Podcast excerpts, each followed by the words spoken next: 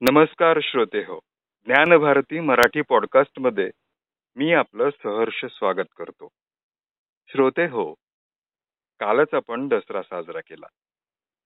दसरा किंवा विजयादशमी आणि काही संदर्भ या विषयावरती आपण राष्ट्रीय कीर्तनकार सौ क्रांतिगीता आफे महाबळ यांच्याशी सुसंवाद साधत आहोत. विषय सुरू करण्यापूर्वी त्यांचा थोडक्यात परिचय करून देतो. राष्ट्रीय कीर्तन सम्राट कैलासवासी गोविंद स्वामी आफळे आणि कीर्तनकार आणि होमिओपॅथी डॉक्टर कैलासवासी सौ सुधाताई पटवर्धन आफळे यांच्या कन्या. त्यांचे लहान बंधू राष्ट्रीय कीर्तनकार चारुदत्त आफळे यांना कोण नाही ओळखत? सौ क्रांतिगीता आफळे महाबळ यांनी रसायनशास्त्रामध्ये बीएससी पदवी संपादन केली. त्यासोबतच संगीत विशारद देखील त्या आहेत. विविध विषयांवरती त्यांचं कीर्तन व्याख्यान भाषण प्रवचन होत असतं. संत परंपरेचा व लोक परंपरेचा सुरेख संगम साधून जनजागर करणारा संगीतमय कार्यक्रम त्यांचा प्रसिद्ध आहे. स्वातंत्र्यवीर सावरकर हा तर त्यांच्या जिव्हाळ्याचा विषय. त्यावर ते विविधांगी कार्य करीत असतात. लेखन चिंतन मनन त्यांचा हा आवडीचा विषय. त्या पौरहित्य पण खूप छान करतात बर. हिंदी मराठी भजन अभंग यांचं सुरेख सादरीकरण असलेला भक्तिगंगा. देशभक्तीपर पोवाडे वीरगीत आणि त्यांचं सादरीकरण असलेला भारत भाग्य विधाता आणि लोकप्रिय कार्यक्रम. वाट पाहते पुनवेची. या मराठी चित्रपटात त्यांनी छोटीशी भूमिका साकारलेली आहे. आकाशवाणी दूरदर्शन दूरचित्रवाणीच्या विविध वाहिन्या याच्यात कीर्तन चर्चात्मक कार्यक्रम त्यांचे होत असतात. ज्ञानवंदना संस्कार दीपिका आणि वैनतेयाची गगन भरारी ही तीन पुस्तकं त्यांची प्रकाशित झालेली आहेत.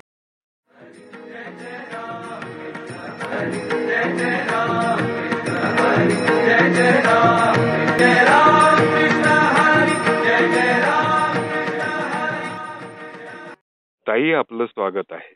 नमस्कार. नमस्कार. की विजयादशमी आणि पौराणिक संदर्भ हा आपला विषय आहे. तर या हो. संदर्भामध्ये आपल्याला आपले विचार व्यक्त करायचे आहेत. तर आम्हाला काहीतरी नवीन विशेष ऐकायला मिळेल. आपण सुरू. करू. दोन कार्यक्रम ह्या वेळेला असतातच. पहिली गोष्ट म्हणजे विजयादशमी ही नवरात्र देवीनी महिषासुरासारखे अनेक असुर मारले सतत युद्ध करून. तिच्या विजयाची दशमी हाही एक विषय आहे. आणि दुसरं रामाचं जे नवरात्र म्हटलं जातं हे की रावण वध हा सुद्धा दसऱ्याच्या दिवशी झालेला आहे अशी अशी मान्यता आहे आपल्याकडे. आणि हे युद्ध नऊ दिवस नाही बरं का पंच्याऐंशी दिवस चाललेलं होतं राम रावण युद्ध. हो. आणि हा आणि मग शेवटचा निर्णायक विजय जो आहे रावणाच्या मृत्यूचा तो विजयादशमीचा दिवस आहे. आणि ह्याला एक आणखीन वेगळं ऐतिहासिक परिमाण आहे. म्हणजे देवतांच्या विजयाचा तर आहेच आहे. महाभारतामध्ये ज्यावेळेला वनवास आणि त्यानंतर एक वर्ष अज्ञातवासामध्ये पांडव होते त्यावेळेला त्यांनी शमीच्या वृक्षाच्या ढोलीमध्ये आपली शस्त्रास्त्र लपवून ठेवली होती. या दिवशी विजयादशमीच्या दिवशी त्यांनी ती तिथून बाहेर काढली आणि पुन्हा युद्धाला प्रारंभ केला. म्हणून शस्त्रपूजा ही सुद्धा या दिवशी केली जाते की शस्त्र पुन्हा वापरायला सुरुवात पांडवांनी केली यासाठी. आणि इतिहासामध्ये आपल्या भारताला स्वातंत्र्य मिळवण्यासाठी ज्या असंख्य क्रांतिकारकांनी प्रयत्नांची पराकाष्ठा केली त्यातलं एक महत्वाचं नाव म्हणजे स्वातंत्र्यवीर सावरकर. त्यांनी बॉम्ब पिस्तुलं मिळवली आपल्या सहकारी मित्रांना ते शिकवलं त्यांच्यापर्यंत पोहोचवलं बॉम्बची विद्या पोहोचवली. आणि म्हणून त्यांच्या घरावरती बंदी आणि जप्ती वगैरे सगळेच त्यांना त्रास झाले नंतर त्यांना अटकही झाली. त्यावेळेला त्यांच्या वहिनींनी सगळा नाशिक कटाचा खटला फुटला म्हणून एक पत्र पाठवलं होतं आणि विनवलं होतं की मोठे भाऊ अंदमानला गेले बाबाराव म्हणजे गणेश पंत. धाकट्याला पण एका बॉम्ब खटल्यात पकडलंय आणि तुम्ही जरी सुखरूप परत या. आणि म्हणून वहिनीचं सांत्वन म्हणून तिला ओवीबद्ध पत्र लिहिलंय त्यात त्यांनी या नवरात्राचा उल्लेख केलाय. की देवीची पूजा आहे ही ईश्वराची पूजा आहे रामसेवा पुण्यलेजय हे दुःख नाहीये वहिनी. ही देवाची पूजा समजा तुम्ही आणि एकदा नवरात्र संपली आम्ही सगळी फुलं आहोत देवाच्या बागेमधली मातृभूमीच्या बागेमधली. तिने इकडे यावं आणि ही सगळी फुलं खुडावीत आणि देवाच्या चरणी अर्पण करावीत. आणि मग एकदा नवरात्र संपली नव माला पूर्ण झाली. कुलदेवी प्रगटेल काली विजया लक्ष्मी पावन. असा त्यांचा उल्लेख आहे. हो. नेमका हा संदर्भ मला आपल्याकडनं पाहिजे होता. कारण. वेगळा संदर्भ आपल्या दसरा होय. आणि या सगळ्या गोष्टींना लाभलेला आहे. यात होय याचा पुढे मी हाच विषय पुढे घेऊन जातो की दसरा हम्म. म्हटलं हम्म. की हा. हिंदूंचा सण आहे. अशी छाप अर्थातच. हा अर्थातच. वास्तविक हा सण जो आहे तो भारतभर साजरा केला तो वेगवेगळ्या पद्धतीने. हो हो हो हो. तर अ, अशी छाप का निर्माण झाली? पण प्राचीन काळापासून बाईनी युद्ध केलेलं आहे राक्षसाची. देवीला सेनापती पद आहे. सगळ्या देवांनी एकत्र होऊन आपल्या सगळ्या शक्ती एकत्र करून राक्षसांवर अत्याचारावर आक्रमकावर दुष्टावर मिळवलेला विजय. आणि ही आपल्या भारतीय संस्कृतीची विशेषता आहे. बहुतेक सगळे प्रत्येक देवांचे प्रत्येक अवतार किंवा प्रत्येक ज्यांना पूज्य मानलं जातं यांनी कधी ना कधीतरी राक्षसांचा दैत्यांचा दुष्टांचा नाश केलेला आहे. हे महत्वच आहे त्याचं. आणि एक देवी एक स्त्री. आता मध्ये तुम्ही जर देवींची चित्र पाहिली तर तिला कुठे आठ हात आहेत कुठे दहा हात आहेत कुठे अठरा हात आहेत. आणि त्या प्रत्येक हातात ती शस्त्र घेऊन उभी आहे. हो. आता ती घेऊन उभी आहे म्हणजे काय? ती काय फोटोसाठी दिलेली पोज आहे का? नाही. एवढी सगळी शस्त्र ती वापरू शकते आणि ती वापरून ती दैत्य नाश करते. आणि म्हणून ती तेवढी शस्त्र तिच्या हातात आहेत. आणि आनंदमठ म्हणून जी कादंबरी आहे बंकिमचंद्र चट्टोपाध्याय ज्यात सर्वप्रथम वंदे मातरम हे पाच कडव्यांचं फार सुंदर गीत आलं. त्याच्यामध्ये सुद्धा देवीचं वर्णन असं आहे त्वम ही दुर्गा दशप्रहरण धारिणी दहा हातामध्ये दहा शस्त्र घेतलेली दुर्गा ही तूच आहेस. कमला कमलदल विहारिणी कमळामध्ये राहणारी लक्ष्मी म्हणजे जी समृद्धी देते तीही तूच आहेस. आणि वाणी विद्यादायिनी नमामि त्वाम. विद्या देणारी जी वाणी म्हणजे सरस्वती ती देवी तूच आहेस. हे तीन मुख्य अवतार देवांचे अवतार ही संकल्पनाच मुळे आपली भारतीय हिंदू संस्कृतीची आहे की वेगवेगळ्या कारणासाठी देवी वेगवेगळी रूप घेऊन येत असते. आणि तिचे अवतार जे आहे ते मुख्यत्वे करून दुष्ट नाशासाठी असतात देवांचे सगळे अवतार. ही संकल्पनाच मुळे आपल्या पुराणांची आहे आणि त्यामुळे तो हिंदू सणच असणार ना. बरोबर. ताई. दसरा आणि आपट्याची पानं लुट सोनं म्हणून लुटणं हा एक भाग हो. आहे. पण त्याच जोडीला म्हणजे हा झाला लक्ष्मीचा सन्मान. पण त्याच. जोडीला आपण लहान असताना पाठीवरती सरस्वती काढली जायची. हो आता श्री काढली जाते की नाही काढायची मला माहीत नाही. श्री हो. आणि सरस्वती. शाळेमध्ये असायची ना पाटीपूजन हा पाठीपूजन. केलं जायचं. म्हणजे अजूनही पूजन करतात? हा हा. दसऱ्याच्या दिवशी लक्ष्मी दसऱ्याच्या पूजन दिवशी. पण होतं.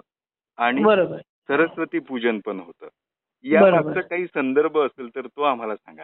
संदर्भ म्हणजे हेच आहे की हे तीनही रूपाची आहेत. तुम्ही जर सप्तशती पाहिली तर त्याच्यामध्ये महाकाली महालक्ष्मी आणि महासरस्वती या तीन अवतारांच्या कथा आहेत त्या. बरोबर. हे तीन अवतार देवीचे आहेत. लक्ष्मी आहे समृद्धीसाठी सरस्वती आहे विद्येसाठी आणि काली किंवा दुर्गा आहे पराक्रमासाठी. आणि आपल्या मानवी आयुष्याला या तीनही गोष्टी सारख्याच महत्त्वाच्या आहेत. आणि त्यामुळे या तिघींचंही पूजा या नवरात्राच्या निमित्ताने होत असते. आणि म्हणून दसऱ्याला पाटीपूजन किंवा आपण जर संगीत क्षेत्रामधले असतील तर तबला पेटी वाद्य इतर वाद्य यांची पूजा करतात. हो. किंवा कामगार मंडळी जी असतात त्यांची जी साधनं असतात काम करायची बरोबर. त्या साधनांची सुद्धा पूजा केली जाते. कारण त्यातून त्यांना लक्ष्मी मिळणार आहे. म्हणजे ती लक्ष्मीची पण पूजा आहे. हो हो हो. पूजा हे एक प्रतिकात्मक आहे. त्याचा आदर करणं आपल्या आयुष्याला जे जे काही उपयोगी पडतं त्या प्रत्येक गोष्टीचा सन्मान राखणं आदर करणं हा त्यामागचा मुख्य उद्देश आणि त्याचं एक प्रतीक म्हणून पूजा. अगदी बरोबर अगदी बरोबर. खूप छान विश्लेषण केलं ताई आपण. आता समारोपाकडे आपण येऊया. त्या दसऱ्याच्या संदर्भामध्ये आपल्याकडे खूप कथा आहेत. त्यातल्या त्यात असं सगळ्यांना असं स्फूर्ती देणारी किंवा चेतना देणारी अशी काही कथा आपल्याकडे असेल तर ती आम्हाला सांगा ना सीमोल्लंघन हे जे करतात. पूर्वीच्या काळी अशी प्रथा होती की आता पाऊस पाणी झालेलं आहे शेती बिती हे करून झालेली आहे आता सगळ्यांनी पराक्रमाला बाहेर पडायचं आणि नवीन नवीन देश आपल्या राज्याला जोडायचा नवीन नवीन भाग हो. तर आता ही प्रथा तर आजच्या काळामध्ये नुसतं नावापुरतं राहिलंय. पण झाशीच्या राणीच्या चरित्रामध्ये एक छोटी कथा येते सगळे सीमोल्लंघनाला जायला निघाले तेव्हा पेशव्यांची मुलं हत्तीवर वगैरे बसली होती. आणि ही साधी कारभाऱ्याची मुलगी हिला कोण देणार हत्ती. आणि म्हणून ती हट्ट करायला लागली वडिलांकडे की माझे सगळे मित्र कारण खेळताना आम्ही सगळे एकत्र असतो नानासाहेब रावसाहेब आणि ते सगळे हत्ती बसलेत आणि मला तुम्ही चालत घेऊन गेलात. निघालात मला पण हत्ती पाहिजे बर त्यावेळेला वडील म्हणले अगं वेडी आपण गरीब माणसं आहोत ते पेशवे आहेत त्यांच्याकडे हत्ती आहे. माझ्याकडनं कुठे असणार आहे हत्ती? मी कसं तुला हत्ती देऊ? आपण गरीब माणसांच्या नशिबात असं काही नसतं. त्यावेळेला ती नऊ दहा वर्षाची छोटी मुलगी एकदम मानाने म्हणाली की एक काय माझ्या नशिबामध्ये सात हत्ती आहेत. हा ते ते त्या क्षणाला ती बोलून गेली. त्यावेळेला पुढचं काही माहीत नव्हतं. नंतरच्या काळामध्ये ती झाशीच्या राजे गंगाधर नेवाळकर यांच्याशी तिचं लग्न झालं आणि खरोखरच ती महाराणी ही अतिशय उत्तम अशा ह्याच्या साधी कारभाराची मुलगी असून सुद्धा ती एका राजाची राणी झाली. आणि जणू काही त्या विजयादशमीच्या सीमोल्लंघनाच्या मिरवणुकीमध्ये तिच्या तोंडून जणू काही भवितव्यताच बोलली असं म्हणायला हरकत नाही. की माझ्या नशिबात एकच काय पण सात हत्ती आहेत. आणि तिने मग आपल्या दरबारामधले हत्तींपैकी एक हत्ती नानासाहेबांना भेट म्हणून पाठवला. कारण का? तर हे सगळे लोक नेहमी लहानपणापासून तिला अतिशय प्रेमाने वागवत असत. आपल्या बरोबर खेळायला घेत असत. आपल्या बरोबर वाड्यावरती घेत असत.